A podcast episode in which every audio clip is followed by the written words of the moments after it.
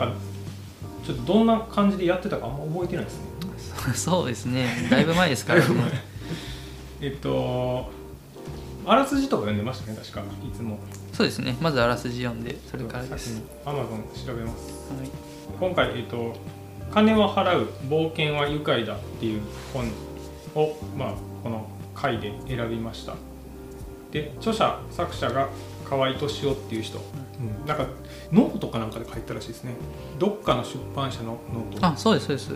多分この、このあの出版社じゃないですかねこの本出した。素粒社。はい。素粒社で連載されたものをまとめましたっていうふうに後ろに書いてるんで、うん、そうだと思います。だからなんか電子書籍でなんか前の本が出てるみたいなこと書いてましたね。そうですね。うん、で、まあ、すごい最近の本です。2023年の、えー、と9月13日に発売した本で、えっ、とそうですね素粒社っていう知らない出版社の。ですね。初めて聞きました。一応じゃあまあ本のあらすじというか内容について、えー俺はこの町で一番頭が悪く何のコネやつてもなくやる気も金もないクソみたいな道具屋だ関西某所のとある小道具店その店主はかつてブログが登場する以前のインターネットで多くの読者を魅了した伝説のテキストサイトの著者だったそんな説明なこれ。中卒アングラ商売アルコール依存症ホームレスなど破格の経歴を持つ道具屋店主によると金と汗と汚物と愛にまみれた冒険の数々。を唯一無二の文体で綴った痛快詩小説。俺だけのルールがある。俺専用のやつがな。誰だってそうだろ。俺たちは世界の全てを全員で共有しているわけじゃない。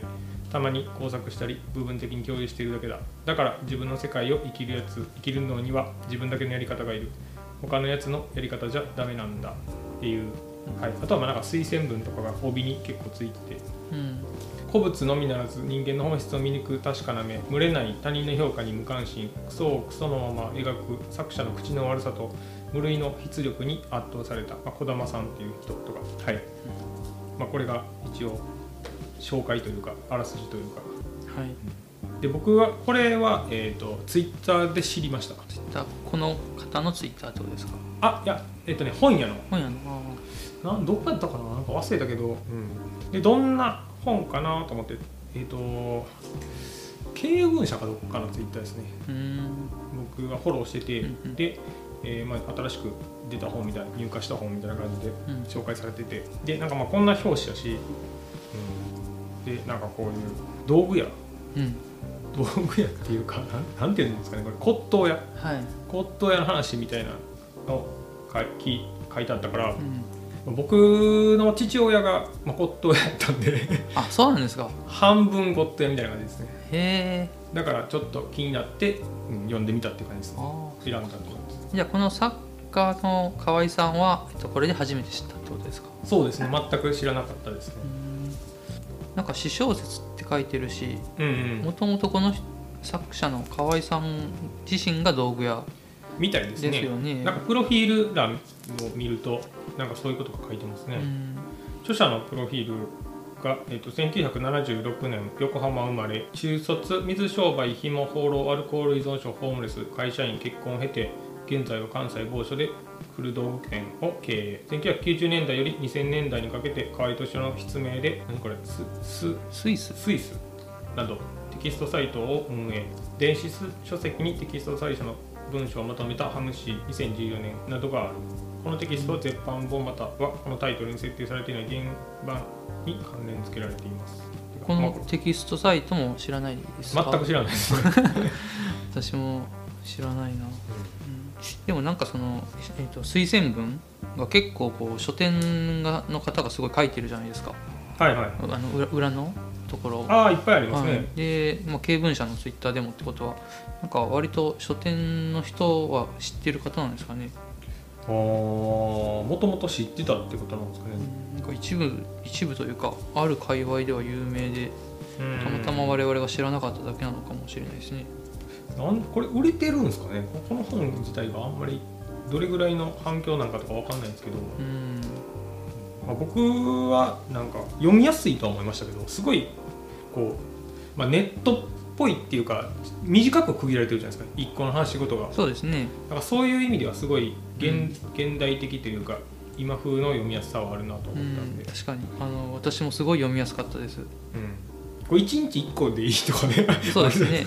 読むのが、うん。細切れで読めるから、うん、そうそう。で読み終わったら最後にその、えー、と素粒社のノートで連載してたって書いてたから、うんうん。あー確かにノートの連載だと読みやすいなというか、うん。うんうん、なるほどと思いましたね。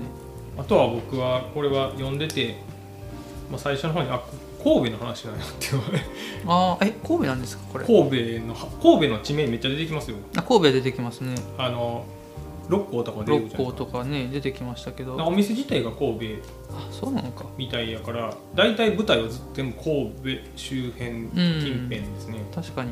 あの芦屋も出てきたし。うん。そうですね確かに。関西は書いてたけど、うん、お店の場所はなんていうか確定的には分からなかったけど、うん。まあまあ神戸かな確かに、あんまり感じなかったですか？その神戸感は。うん、まあ確かに六甲とかあの神戸のあの地名はよく出てきてたんで、なんかお店とかも出てきたなと思って。うん、確かに。僕は今日神戸はほんま全然知らない土地勘ないんで分からなかったんですけど、うんうん。そのイメージというかつなひ紐づかなかったというか。まあ神戸だとしたら、まあ、あの辺かなみたいななんとなく確かにイメージは湧きますね。うん。そう言われると。だから途中で沖縄とか出てくるじゃないですか。沖縄の方がまだなんか、あ イメージつながるというか知ってるからま私は河野さんがここであの、まあ、骨董屋ではないですけどあの、はいはい。中古本とかだ、うん。中古レコード扱ってるから、まあ、そういうところの親和性でこの本をあの注目してるのかなと思いましたけどお父さんがそもそも骨董屋だったんですね。ああそうですね。その、まあ、今レコードとか仕入れてんのも、うん。その市場なんですよ。はいはい。父親がえっ、となんていうのまあ手伝ってた市場。はいはい。に通ってるんで、うん。もうこの市場とかは完全にもう知ってる範囲のこの この話めっちゃ出てくるんですけど市場も、はい。はいまあでもそんななんか、話に出てくるだけで一番の場面っていうのは全然出てこないんですけど、そうですね。うん、確かに。だからなんかそのこの本自体はその骨董屋やけど、まあ、この主人公は買い取り専門って言言ってるぐらいやから、ん。買い取る場面がほとんどですね、そうですこのね本の中で出てくるのは、だからなんかこのお客さんとのやり取りみたいなのがはい。ほとんどで、うお客さんほぼ年寄りっていうのが でこれはなんか実際そうなんですけど、はい。遺品整理みたいなのばっかりなんですよ、そうですね。骨董うん。市場とかで売られるもんって。確かに。だからおじいちゃんか、まあ、おばあちゃんかみたいなばっかりですね、この本に出てくるのは。私はもうそういう世界を全然あのうんうん。知らないから、割とまあそういう真新しさというか、うん、覗き見してるような、こんな世界があるんだなっていう感じでしたね、そうでしょうね。それこそあのディケンズのあの骨董屋って前あー。あのキルプの軍団のつながりでありましたけど、はいはい、うん骨董屋のイメージってもうそれくらいかなと思って。うん。なんかちょっとメタ的に思うとこうなんていうか骨董屋さんってそそういうお客さんがいろいろやってくるじゃないですか。うんだからまあ小説の舞台としては結構面白いかなと思いましたね。ああまあなんかほんまにこうこの本自体も、うん。そのまあそこまでやらへんけどちょっとハードボイルド探偵っぽい。あそうそう。なんかこう客がやってきてよくわからない依頼をしてきたみたいな。それぞれのなんか悩みというか、うん。こう抱えてることがあってみたいな、うん。そうそう。なんか、うん、舞台装置として、うん面白いなって思いましたね。しかもこう主人公めっちゃ口悪くてうん。なんかぶっきらぼうなそれこそ探偵っぽいじゃないですか。昔昔のって言ったらあれやけどチャンドラーとかのうん。なんかハードボイルド探偵っぽい雰囲気がちょっともう古いなっていうぐらいの このノリというか。ぼうだけど、うん。ちゃんと芯はあるみたいな、そうそうすごいなんか信頼される、うん、そうそう。なんかなんか似たキャラクターいたかなってこうちょっと考えてたんですけど、まあ、うん確かにそのハードボイルドの探偵は通じるところもあるしうん。あとなんかあの両津勘吉もちょっとこう似たようなというか割とこうじいさんばあさんの助けはうんうんすぐにこう丁寧にやってくれるとかあるじゃないですか、で口悪いし。口悪い。口悪いけど優しいみたいな、ううん。んなんかそういうところはちょっと亮さんっぽいなとか思いましたそうですね。あのふざけた感じはあんまないですけど、ん。なんかそういう年寄りとのやり取りはうん。ちょっと似てるかもしれないですね。うん。だからなんか僕は読んでてほんまに、うん、すごい探偵小説っぽいなっていうのは思いましたね、うん。だから多分そういうフォーマットってやっぱり書きやすいというかうん、物語にしやすいんでしょうね。うん、連載しやすいでしょうね。うんうん。1話完結みたいな感じでうん、いろんな話が出てきてほとんどだからつながりないですもんね、うん。そのそうですね。他の話と。うん。なんか自分のプロフィール的な話はちょっとどんどん明らかになっていくみたいな感じですけど、確かにそのハードボイルド探偵っぽいっていうところもあったからなんかこう謎が解けるのかなみたいにちょっとあの期待して読んでたらなんか意外とそこはそんなにこうなんて言うんでしょうね解説しないまま終わるっていうような話もあったんで、そうですね。大体だからなんか突っ込まないみたいな、うん。自分がポリシーもあるしはい。面倒、くさいっていうのもあるしなんか個人の事情にそんなに突っ込まないみたいな、うん、あるから、まあ、ほぼ解決しないんですよね。なんか、そうそうそう。うん、ちょっとミステリーとはまた違いますね。そういう。そうですね、うん。だから種明かしみたいなのはしない推理小説ではないけど形式としてはなんかち近い。まうん。あそうですね。僕はあとは最初に読んでてこの人どうやって利益出すのかなっていうのは すごい最初の方で思ったんですけどなんかそういう話もだんだん後で出てね。出てくるんで、なんか大きい当たりを引くとうん、割と儲かってって感じですね、とかなんかまあこう市場でとりあえず全部もう売ってもらうみたいな。自分はなんかその競りの場面にはあんま行かないみたいな。とか、業者に任せ任せて売ってもらうみたいな。その業者もちょっと最後の方出てきましたね。うん。最終章とかで。うん。結構だから僕もこれは早く読めたんで一個一個も短かったし内容的にすごい読みやすかったから。うん。すごい読みやすかったですね。うん。なんか結構一個一個の話が違うじゃないですか、うん。なんかの温温度というか出てくる人というか。はいはい。だからなんかまたこの感じかっていうふうにもならへんかったし。うん、そうですね。確かにあの、うん、似たようなっていうよりかはちゃんと、うんどの話も面白かったな。だから年寄りが出てきてその 買い取ってくれっていうのは大体一緒なんですけど。なんかそれ以外のなんかこうちょっとホラーっぽかったりとか、うん。うん、なんかこう人情っぽかったりとか。だからね。バラ話回によって結構登場人物が違う。なんかその女性の感じが出てきたりとか。うんうん。その、恋愛とは言わないけど、はい。うん、とかあんまりこの僕はタイトルを見てもどんな話だったか思い出せないんですけど。私もなんか一応私はあの忘れそうだったからちょっとまとめましたけど。うんうん。まああの奥さんの話とかもね。あそうですね。出てきたり。奥さんは結局分かんないんですけどねどんな人なのか、うんなんかあえてもう出さないって感じですかね。だから続編とかでもっと掘り下げたりするかもしれないですけど。うん。まだまだ続編書けそうですもんね。うん、まあ今も連載をしてるんやったら全然出てきそうな気がしますけどどうなんですかね。なんかこれ現役でやったはるんやったらなんぼでも続きそうな気がするんで。うん。まあ、私はでもこの方、あのー初めて知ったし、まあ、詩小説って書いてるけど、まあ、そんなにこうその人のことは知らないから、うん。もうこの本単体でうん。普通に、あの物語というか純粋な小説として読みました。うんなんか第1話の、はい。あのーお客のおじいさんがすごい あの関西弁で、はいはいはい。結構あのーなんていうか読んでて気持ちいい関西弁だなと思って読んでたんですけどはいはい。割とそんなに他の話ではあの大阪弁とか関西弁のうん。人が出てくるのが減ったような気がしていて、そうですね、うん。あんま書いてないですもんね。多分関西弁で喋ってたとしてもあんま書いてないみたいな感じの、こうもっと関西弁いっぱい出てきてもうん私は読んでて面白いかなと思ったけど、うん。意外とその1話以降は抑えてたかなと思いましたね。そうですね。場所が場所やからね。まあでも実際その僕の個人的な経験で言うと、はい、市場に行くといろんな地域から来てる人がいるんではいはい。その骨董屋自体はなんかあんまり住所不定みたいな感じなんですよね言葉みんなバラバラだったりする。んで、お客さんが近くにいる人やったら、まあ、関西の人が多いかなとは思うんですけど、うんうん。なんか業者はほんまバラバラですね、全然知らない世界だ僕が、まあ、知ってる人というか一緒にその市場にいる人とか岐阜とかから来てますからね。なへえ車でトラックで、うん、すごい。あの石川県とかから来てる人とかも全然いるんで、まあ、月2回とかですか？はいはい。でなんか全国もうずっと巡業みたいな感じで。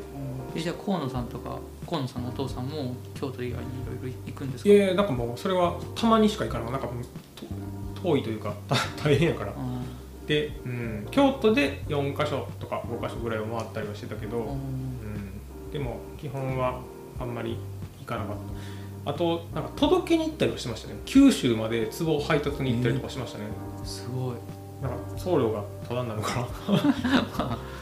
へえうんなんか配達で行ったりはしてましたよ。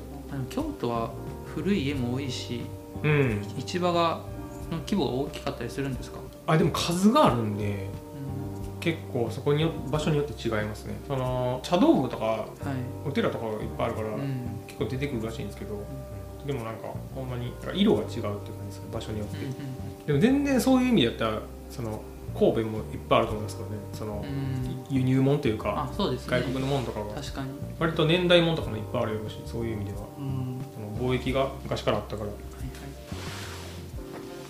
まあでもすごいこう汚い描写が多かったですよねそうですね。その辺苦手な人は 苦手な人はね。苦手かもしれないですけど。そう私はあんまりこういうのあの体勢ある方だと思ったんですけどなんか、ゴキブリの卵とか出てくるじゃないですか、はい。はいネジネズミのクソとかナメクジの死骸？まあいろいろ出てきますけど。基本廃墟ですからね。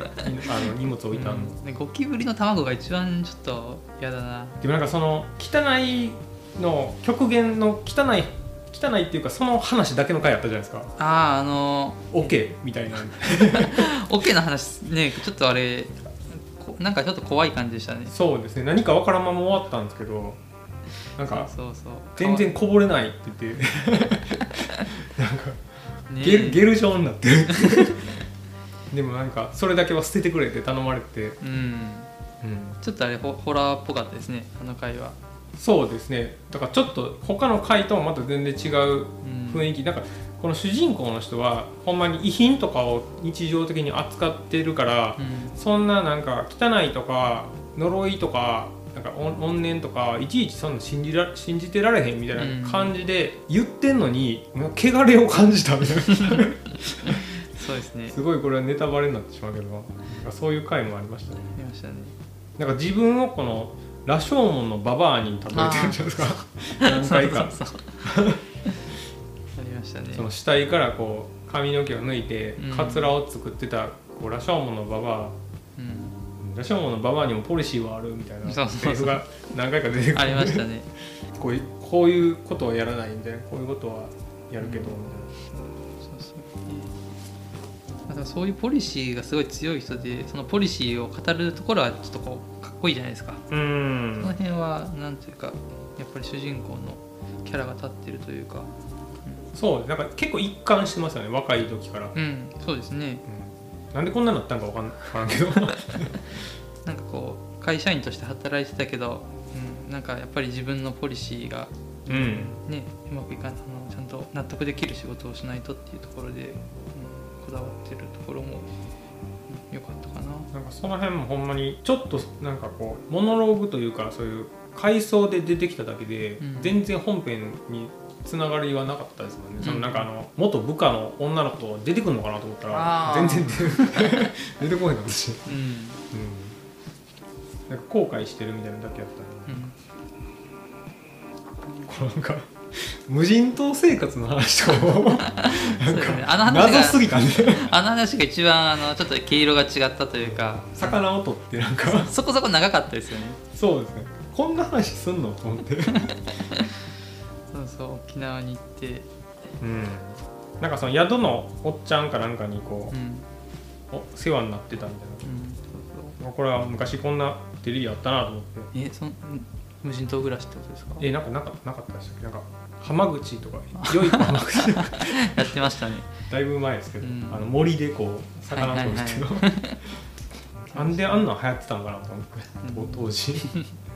そういう意味はすごいこう振れ幅のあるうん本でやったなと思うんですけど。とこうあの振れ幅でいうとあのすごい猫に対する愛情があるじゃないですか。はいはい。ちゃんといっぱい飼ってる。いっぱい飼ってたりあの前あの路頭に迷いそうな子猫をちゃんとうんうん。適切なところにやってあげたりっていう、なんかまあそういうやっぱり人情味みたいなところも随所に感じられたんで、うん、やっぱり主人公がうん主人公に魅力がすごいありますね。すごいその辺はなんか分かりやすいキャラクターになってますよね。うんまあ。あの なんか自ぶ分っきらぼうだけ自ど伝とは言うけど私小説とは言うけど、うんなんかこう馴染みやすい。うん。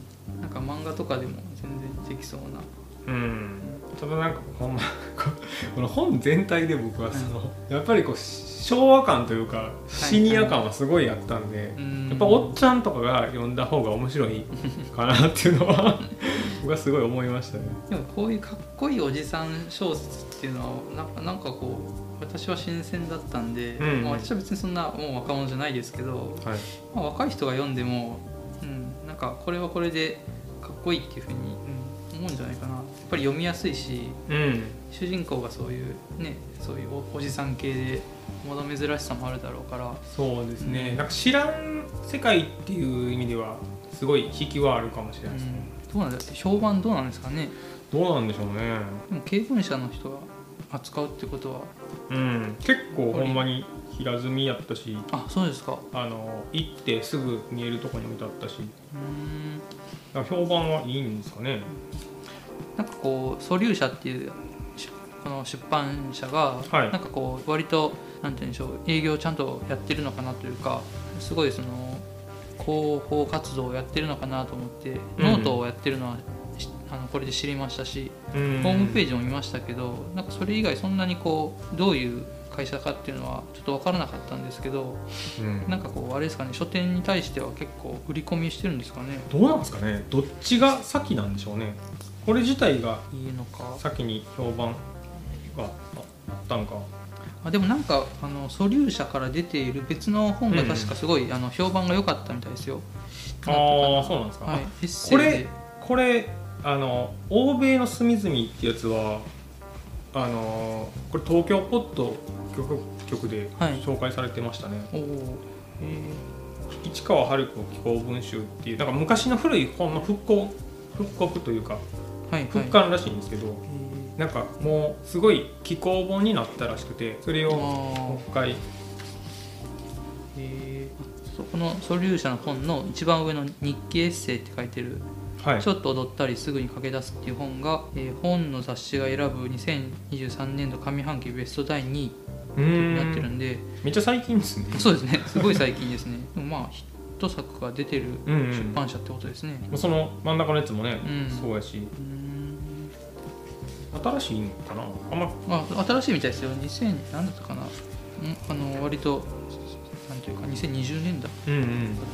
聞いたことなかったし。うん。2020年創業ですって。ああもうコロナ入ってからじゃないですかですね東京の小金井市だったかな？出版社は。うん。この河合さんは、まあ、関西でもし神戸だとしてもどういうつながりでこことつながったんだろ先にあでもちゃうか。先に連載個人で書いてなかったですもんね。この連載もノートで連載って言うけど、その出版社の連載みたいな感うじそうですね。まあだからサイトは知ってて。そうですね。そのサイトのファンだったかもしれないですね。うんかもしれないですねそうそういえばあの暴力のシーンもちゃんと ありましたよね。めめっちゃ強いですよねこの人。なんかまあでかいしでかいしみたいな感じそうそうボコボコにしてましたね。あのなんかそれもかっぱらいみたいな、そうそう。そうちょっと。うん、でもなんかそういうやばいやつかと思ってボコボコにしてしまったみたいな感じでしたね。その話だけすごい血生臭かったな。うんそう190センチ近くて体重100キロ。めっうんちゃ強そう。なんか最後の方にはい。こうなんかこの仕事なんかやっててなんでやってんやろとか、はい。やってて楽しいんかなみたいなこう見て読んでて思うじゃないですか。でなんか最後の方にはい。こう道具屋の醍醐味みたいなことを書いてて、はい。196ページなんですけどはい。なんかこのああはいはい。なんていうんですかねこの市場はい。で盛り上がってうん。みんなからどんどん値段が上がっていくみたいな感じで。はい。でなんかそのななんどうどう言ってんかそのまあ最後の方なんですけど俺の品に誰もが注目するとか熱気がとか。でなんか百数百万を超えるとかなんかそういうのがやめられへんみたいなこと書いてるんですけど、はい。そんな場面一一切出てこないんですよ。そうですよね。この本では。うん、確かに今読むと。だってこの人は別にこういう一話の競りの場面にはいかないタイプなんですよね、そう言ってるんやけどなんかでもなんかこれがすごいなんかそういうものを見つけるのがすごい楽しいみたいに言ってるんですけどね。他の業者が驚く顔が身に浮かぶとかってね興奮と名誉を求めてってまあだから業者に託してるけど現場に行くこともあんのかな？うん。現場は現場でまたちょっと書いてもらうとうん。面白そうですけどね、なんかすごいここにこう熱を感じるんですけどはい。なんかこれまでだから読んでてなんでこんな仕事してんやろ？みたいなのがあんまり分からなかったんですけどはい。この辺でなんかすごい、うん。あこういうのが楽しいんやなみたいなのが分かって。そうですね。なんかそれまでは割となんか割に合わない話あの、うんうん商売だみたいなこともよく書いてたけど純粋にこう楽しむみたいな魅力があるっていうのは最後の方のそこに書いてるくらいですね。だから結構だからなんかこう良心的じゃないですか？すごい、うん。この人が。公平ですよね。いくらぐらいで売れるからいくらぐらいで買い取りますみたいなのを全部なんか正直にうん言うし、なんかぼったくりとかをしないポリシーでやってるし、なんかその金が出てきた時もはい。それはもう自分で処分してくれとかあって、はいはいね。なんか受け取らへんしなんかお金払うことはあってももらうことはしないみたいなこともうん。すごい貫くし、だからやってて楽 楽しいんかなと思うけどやっぱそういう醍醐味があったんやなっていうのはうん。最後の方になってやっと分かったな。なんかこの仕事がほんまクソみたいな仕事みたいなことを自分で言ってるからうん。なんでやってんのかなって思う 多少ちょっとなんていうか老悪的な、そうですね、うん、語りですよね。あとはなんかちょこちょこ最後の方になってきてこう実物のはい。ものの名前が出てくるのもちょっと良かったですね。実物の名前。児玉なんとかっていう画家の名前やったりとか、はいはい。で僕ちょっと検索して絵見たりとかしてましたねあそっかそれは創作じゃなくてちゃんとあそうですそう実です。際のやつなんですね。でなんかこの絵はもう見るからにいいの分かるとかってうん。言ってて、これはあの自分でオークションに出せばいいっていうおば,、はいはい。おばちゃんに言ったやつとか、うん。でもその絵は検索して見たら確かになんかかっこいいんですよ、うん。あのその作家の。うんうん。だからそういうのが実物のものを出してくれたら検索して見れるっていうのも良かったなと面白かったですね。なんかあとえっ、と煎茶の茶道具とかも実名出てて、あ児玉幸雄ですね画家。煎茶の茶道具とかもネットで検索して僕は見ましたね。うん。なんかいくらぐらいとかあの約億とか出てるんですよ普通に。へえまあじゃあ実際にこの河合さんがそうでしょうねあ本当かっこいいですね確かなんか油絵のなんか洋画っぽいやつ、はいはい。でなんか何何年代とか。でなんかそれを実物を見たらなんかそれは一発でいいの分かったみたいなこと言うとはったじゃないですか。うん。なんかもっとそんなん出てもよかったなと思うんですけどなんかそういうのがちょっと出てくるのも面白かったし、なんかその辺は僕はちょっと漫画で読んでたあの。ギャラリーフェイクっぽいところがああったなと思うんですけど。あギャラリーフェイク以外にこういうコットを扱ってる作品ってなんかあるんですかね。あります？いやギャラリーフェイクは結構もうほんまバリバリ実名はい。作家の実名とか出したりとか、まあ、あのオリジナルというかその創作の話も結構出てくるんですけど。うん。なかなかそういうのはあんのかな？他にあんまり聞かないですけど。うん。題材としてはうんなんか面白そうですけどね。贋作とかもいろいろ出てくるし。そうですよね。う、ん。うん。なんか全然話関係ないんですけど最近あのレコードの本がはい。ちょこちょこ出てるんですよ。漫漫画かな？漫画とかで。えーえレコードの？レコードを扱うま漫画ですそうですね。なんかレコードコレクターの主人公とかの漫画がはい。あったりとかするんですけどなんかそれとかもちょっと近いなと思ってこうレア版を掘るみたいな文化があるんで、はいはい。レコードにも。そうですね。なんかそういうのってこう実際しかもレコードやったら聴けるじゃないですか。どんな音楽がはい。の話をしてるのかとか。あとまあ物がなくても Spotify とかで聴けたりとかするんで、うん。でなんかそういうのも読んだ人が探る探るというか調べたらうん物が出てくるっていうのも面白いなと思っ私結局分からなくて気になってたのがはい。最初じゃなくて2つくらい2つかな。なんかあのえっ、ーと亡くなったおおじさんの、えー自分の旦那さんの弟弟か兄が亡くなってあの家を畳むためにこうあのい家のものを引き取ってほしいっていう依頼があった話でなんかはい。神棚を見てなんかどういうちょちょっと待ってくださいねすっごい今適当に話してるんでえっとねちょっと待ってくださいよ。うーんと40ページのあたりかな？40ページ最後の方に書いて。あそう38ページではい。真ん中のあたりで「あの仏様は」っていうセリフがあってで、まあ、俺は道具屋だあれが何なのか知ってる。全部の名前とその意味も説明できるみたいなちょっとこう真相に触れそうで結局触れないまま終わった話があるんですよ。はい。神棚あ開けたら板切れで「無」っていうのが1文字だけ書かれてたみたいなうんこれどういう話意味か分かりますえー、ちょっと待ってくださいね。多分わかんないと思いますけど。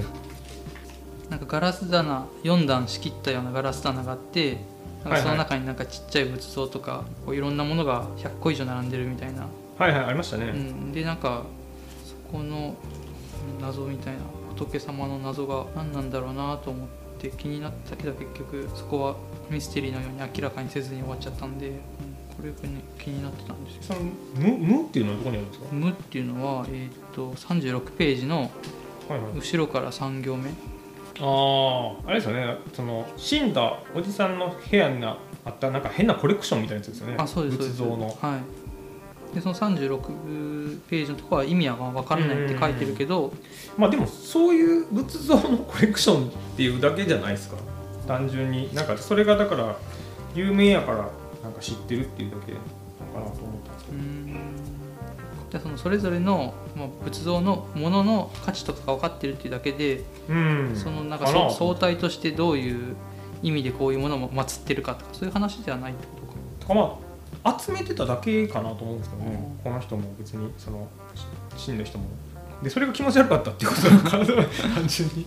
なんか仏像を集めてたっていう。うん。いや気持ち悪いものをこうどう引き取ってもらっていいかわからんとかなんか誰に託していいかわからんみたいなことをねうん。よく出てきますもんねこの本でも、な道具屋やから、まあ、誰が作家でとか。そうそうですね。全部の名前とその意味うん。もだからまあ個別個別の説明はできるけど、まあ、どそななんでそんなものを相対として集めているかっていうのは、うん。まあその俺には分からいないし意味不明だってことか、信仰かなんかなんですかね、そうかまあ趣味か。うん。仏像のコレクターはまあ普通にいるんで。うん、別の章であの犬のあありましたね。いっぱい集めてるとかねありますもんね、陶器かなんかうん。なんか僕もなんか市場も通うようになって3年ぐらい経つんですけど、はい。うんなんかほんまこれは誰か買うんかなっていうようなゴミばっかりなんですよ大体。出てくるのが。はいはい。でその分かりやすいそういう、えー、と食器とかうん。あと、まあ、茶道具とか,、うん。なんかそういうのが値段がつくのは分かるんですけどは半分ぐらいはほんまになんか何か分からない。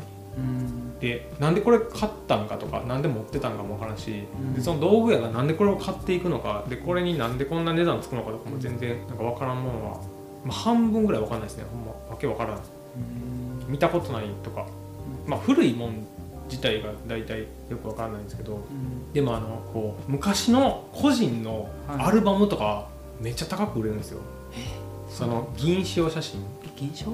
銀使用写真ってあの銀で昔写真って作ったんであああのそのプリントされた写真のアルバム、はい。でその明治とかなんか大正とかの時代はがすごい高く売れたりとかするんですよ。それは素材としての銀に価値があるってことなんですか？いや多分なんか資料的な価値とかなのかなわからないですけどこんなん買う人いいんやっていうもんいっぱいあった。あとまあそういうなんか紙紙ってよく言うんですけどはい。えっと紙昔の古い紙ボロボロの紙でなんか文字がバーって書いてあるっていうのがうんすごい売れたりとかあとまあ和本もいっぱい出てくるんですよ。うんうんでも和本なんか、まあ、読めないじゃないですかまず僕らは。うん。研究者用とかってことですかね。うーん。だから全然わかんないですね。そういうものがいっぱいあって僕は価値がわからないんで素通りしていくんですけど。そこにじゃあそレコードコーナーみたいのがあって小野さんはそれを見てるってことですか？いやまあコーナーってわけじゃないですけど同じように段ボールに入ってるのがレコードやっていう場合があってで、うん、レコードは、まあ、買えたら買うっていう感じですね。だんだんこう新鮮味がなくなっていくんでそういう。島に。行くと最初はなんかわけわからんなと思うけど。ねそれが真新しいと新鮮だったら面白い、あとはこう知識がつくとまた面白くなるんでしょうね。こんなんが出てるとか、うん。レコードもななんかこうあのレコードの帯のはい。色とかなんかこう希少性とかあるんですよね。最ね。最初のプレスの時の帯だったとか。そうですね。うん。ものによっては全然違うんで。まあでも僕はそんな高いレコードに当たったことないんで、あまあ、でもこの間一回まあ言ってもなんか知れてるんですけど、えっと、自分が買ったやつ何も知らんと買ったやつが、えっと、買えなかったっていうかその場にその時いなかったっていうおっちゃんから売ってくれって言われてで僕が3000円で買ったんですけど、はい。3万出すから売ってくれって言われてで僕が訳も分からんと売って、でそれはなんか一応まあ売るから教えてくださいって言ったら、はい。まあまあでも5万ぐらいにはなるかもしれんっていうえっとまあ、ロックバンドのアメリカのアルバムで日本でなんか日本のその初初回のプレスの時は別のレコード会社でプレスをしててなんかそれが音がいいからって言って特別高いらしくて。うん。レッド・ゼッペリンやったかな、レッド・ゼッペリンのなんかグラモフォンレコードで作ったやつはすごいなんか価値があるみたいなんででもそういうのは知らんと 何もわからない。あ確かにな。うんレコードって言ってもね確かにロックンロールからジャズとかいろいろジャンルがあるし。そうですね、うんなかなか奥が深いというか。ジャンルによってほんまにあってもわからんっていうのいっぱいあるんで。うん。なんかヘビメタは大体高いんですよ。需要があるってことですか？多分数がないんやと思うんですよ。あのあ年代的にも90年代とかってレコードほとんど作ってないんで90年代のレコーはいはド基本高いとかああるんですけど、あーそっかそっか。うん。まあ、ものによってはなんかちょうど CD に移行期ってうん。すごいなんか作ってないんですよね、そうまあそうでしょうね。うん、でもこれ今は逆に CD で希少性が出てくるんじゃないですか？そう言われてるけどちょっとどうなんですかね。これからどうなっていくかみたいな感じでしょうね。まだ現時点でははい。もう買い取りもできませんっていう言われてるぐらい余ってるんですよ。CD って、はいでもなんか CD でしか聴けない音源みたいなのすごいいっぱいあるから、なんかそういうのはおいおい価値が、まあ、コレクターが求めればうん上がっていくかもしれないっていうか、まあこの本でもその物の良さと値段は全然関係ないと書いてましたね。そうですね、うん需要と供給と物の自体の価値っていうのは違うみたいなましたね。あとはもう流行ですごい値段変わっていくんで。うんそうですね。うん。なんかその時の流行りやったやつっていうのがうん。骨董品とかでもすごい変わっていきますね。うん今は全然高く売れへんとかいっぱいあるんで。うん。まあ絵とかもそうですよね、うん。絵画とかも。でこのこの主人公も倉庫を持ってるじゃないですか、はいはい。うん。結構ね物の維持費もすごそうですねこういうのって、ああそうですね。だからなんかその土地代が安いとことかにはい。倉庫を借りたりしてる人が多いですね、そうですよね。うん、山の方とか行って。僕がい行ってる市場もめっちゃ車止めないといけないんで、うん。めっちゃ広いとこ借りないといけないからもう山奥ですね。うんうんまあそういうあの骨董屋の世界の話はやっぱり新鮮で、うん、うん、面白かったんであと他で言うとそのあのお酒とかもはい。売ってるというか買うじゃないですか。はい。だからお酒のこ骨董というか開けてないけど古いお酒っていうのもはいはい。こういうところで扱ってるんだなっていうのが、うん、それも新鮮でしたね。まあ、お酒はね結構難しいんですよね。あの法律が厳しいから。ああえそれはあの売り買いしちゃダメってことですか？基本はダメですね。販売許可がいるんですよね。お酒を売るのって。へで骨董屋とかはずっと,、はえー、と瓶を売ってるって言い訳してたんですよ。中身じゃなくて、はい。その物自体を、えうん。だからヤフオクとかでも昔は出てたんですけど今はもうダメになったんじゃへえ瓶っていう体で売ってたんで作るのも許可がいるしそうですね、売り買い売るのは売るのも許可がいるのか。なんかそのお店で出すのとかは開けてるやつしかダメとか言うんで、えー、と飲食店とか、はいはい。えーレストランでお酒を出すのは、はい。販売は許可されてないんで開けてしまってあその場で提供するのはーはい。なんか許可いらないんですよ。うーん。じゃあ缶ビールを開けて開けずに入って渡すのが良くないってことですか？そうですね。それはなんかそのお酒自体を販売してることになるんで、えー、と許可を持ってないと売れないんですね、どな。まあ、どういう理由かは知らないですけど。あーそんな本で僕は大体出尽くしましたね。うん、私も感想としてはやっぱり読みやすさと主人公のキャラが立ってることと、うん。ちょっとその骨董屋っていう知らない世界が知れたっていうのでもうかなり読んでよかったかなと思いますね。なんかあんまりうん、そんなになんかく詳しいここがここがっていうことはあんまり言いづらかったですけど、うん。でもあの全体として、うん、面白かったです。僕もなんかそういうきっかけがなかったら読んでなかったかもしれないですけどね。なんかこそういう意味でやっぱりあれですね本屋さんの SNS とかの広報っていうのはう、いいですね。まあでもなんやろ、まあ、冒険って何かなっていうのをじゃあタイトルで引っかかったのはありましたけどそういう冒険なんかっていうのは。結構面白いタイトルですよね。うん。金は払う冒険は愉快だってそうですね。内容がねどんなんかなって思うんでやっぱり。そうですね。人のね目を引きますねこれはよくクソったれがってこう びっくりマークついて書いてるのが面白いし。めっちゃ口悪いんですよねずっと。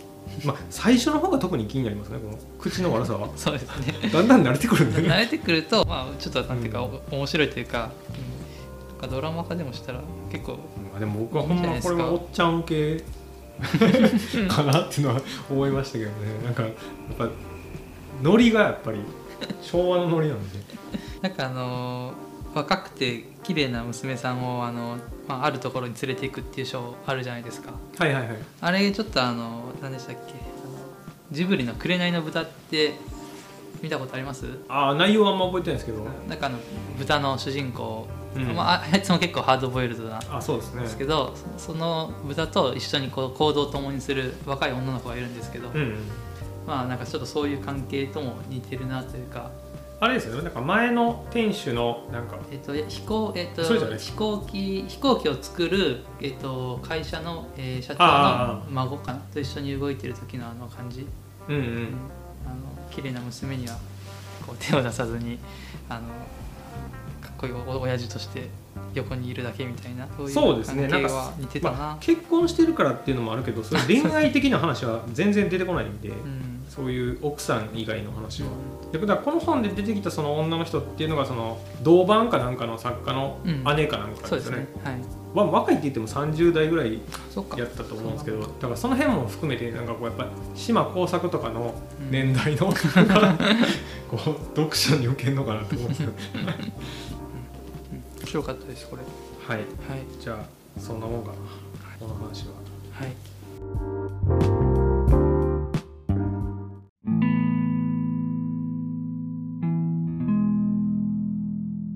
エピソードについて共感したこと、何か思いついたこと、考えたことがあれば教えてください。過去のエピソードについても結構です。コメント欄かもしくは Twitter にて受け付けています。話すテーマも随時募集中です。